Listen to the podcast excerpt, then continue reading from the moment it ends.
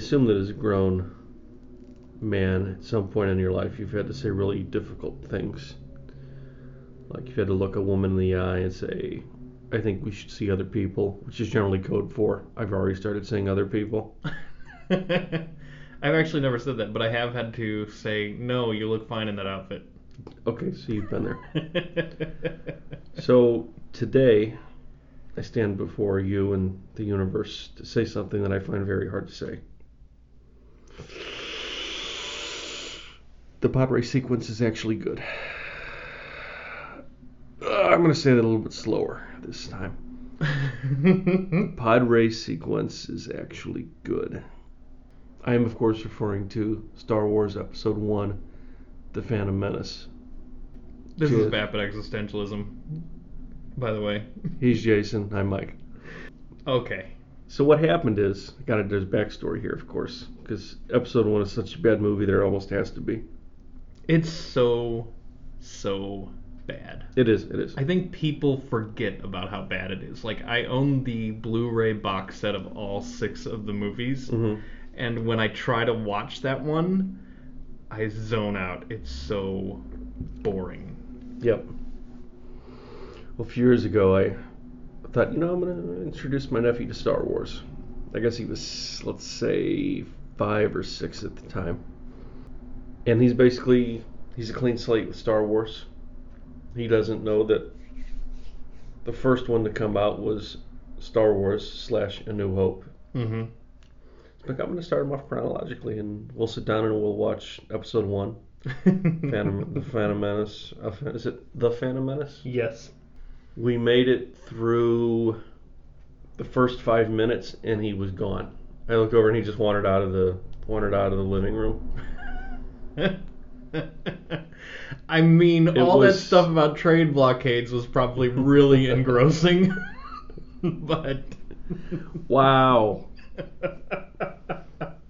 But anywho, about a week and a half ago, I'm getting some work done and time for lunch. Grab some lunch, sit down, turn the TV on.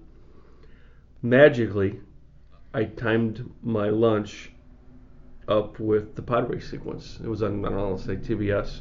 okay. And as soon as I sit down, the pod race sequence is just starting. I'm like, oh, you know what? I'm too lazy to change channels, so I'll watch it. And it runs, I don't know, 12, 13, 45 minutes. it runs forever. Yeah. But in and of itself, the pod race sequence is actually pretty entertaining. I've never I never noticed it before because it's it's part of the movie. It shouldn't be in there. The entire they're stuck in Phoenix, Arizona sequence is just horrible. I realized that they had to have a reason to meet young Luke Sky or uh, Anakin. Anakin Skywalker and get him and get him going. I get that, but it's just it takes so long, and they have to do a pod race just to get a jet engine or whatever it was that they needed, and it's like oh oh oh, it's such a bad part of the movie, It is except really for the Darth, stupid. except for the Darth Maul fight sequence. Which is like Amazing, a minute and a half long, and it's really, really good. yes. It's so good. Ugh. That's why the, The prequels Darth Maul, are. the Darth Maul, the Darth Maul sequences in Phantom Menace are like finding half of a cheeseburger that's not supposed to be in a salad. yes. And I'm somebody who hates salads, obviously. So if I was forced to eat a salad, but somewhere at the bottom of the salad, like, hey man, there's half somebody was kind of feeling sorry for you and put half a cheeseburger in there, and you devour it, and you're like, oh, this is so good. But the rest of it's garbage. Yeah. But the pod race sequence, That's what I find so frustrating about the prequels in general Oh. is that there are these little tidbits that are really good. I love the fight between Darth Maul, Qui Gon, and Obi Wan at the end. Mm-hmm. It's amazing, but it it's also cut up with these horrible shots of that kid in the spaceship saying stupid things, and it's like every time he's on screen, I'm like, no, why are you doing this to me? Let's roll. That's a good trick. No, no. I know you're a kid, but that's not how a kid would even talk in a like a life or death situation. I don't believe that that's how a kid would react to being in a fight with robots in space. I just don't. I don't buy it. Space, space robots. Space ro- the robot did it. I just I can't I can't wrap my brain around that movie in so many ways. So it is. It's my recommendation that if you hate yourself a little bit, and you probably do, watch the pod race sequence by itself. If you can mentally remove it from the movie and just pretend it was some strange standalone sequence that George Lucas made while he was drunk, you might find some good in it. I'm gonna go a step further and say it just flat out is a good sequence. It shows that Anakin, even at a young age, has the like reflexes and judgment of a Jedi. He has the uh, technical skill that he needs to sort of build the foundation for the character that he's going to be later because he knows how to operate that thing on the fly. You know, he's doing the thing with the moving the wires and all that when the when the engine catches fire and he does all this stuff. That's fine. And it also shows that Ewan McGregor, Natalie Portman, Qui Gon Jinn is played by. Liam Neeson. Thank you. And it also shows that those three actors can all move their heads in side to side from unison, Yes, they From can. unison. They sure can. which they had to be mad that day. Okay, then- you guys all stand next to each other. Okay, pretend it's going from here to here. Turn your heads. Turn your heads more. Turn your heads more intensely. That had to just be one of the worst days of their lives. uh, Now look interested. Oh. they couldn't do that. They couldn't go that far. uh, but I no, I'm actually fine with the pod race sequence. It you're correct. It's a horrible way to introduce those characters to Anakin. It takes you out of the main story of the movie. If there is a main story, there isn't a whole lot really. I mean, that movie's kind of all over the place anyway. But it, yeah, it's a drag on the story. It slows things down. It's a, it makes the movie even longer. But that sequence in a vacuum is pretty cool. Yes, well put. And I'm going to tell a story. It's really embarrassing, but I'm going to tell it anyway. When the movie came out on home video, they released a like a special edition VHS of this of episode 1 hmm and I'm such a Star Wars fan that I bought it. And it's a director's cut that I don't think you can find anywhere. And it adds about 10 minutes into the overall movie. And one of the sequences that gets buffed up is the pod race. It actually goes a little bit longer and it edits in kind of neat and thrilling moments. It like makes the sequence where he gets bumped by Sebulba, is that his name? Yeah. Sebulba. Yeah. When he gets bumped by Sebulba and his his uh, his thing his, his pod racer's all kind of busted up and on fire and all that.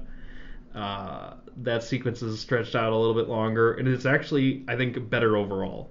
Now the whole movie didn't need a director's cut, but that sequence gets a little bit more interesting and a little more more exciting. Can we agree that Sebulba is actually a pretty good character Yeah, for what you need him to be, which is basically the eighth grade bully?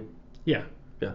and kind of cool character design too. That he walks on his, that he uses his feet as his hands and walks on his what would we consider arms. I kind Mhm. of like that design, that character design. But anyway, uh, so yeah, this this uh, VHS version of the movie exists, and then they they put the those scenes back in on the Blu-ray DVD release, but as deleted scenes and not. I don't think they're Integrated.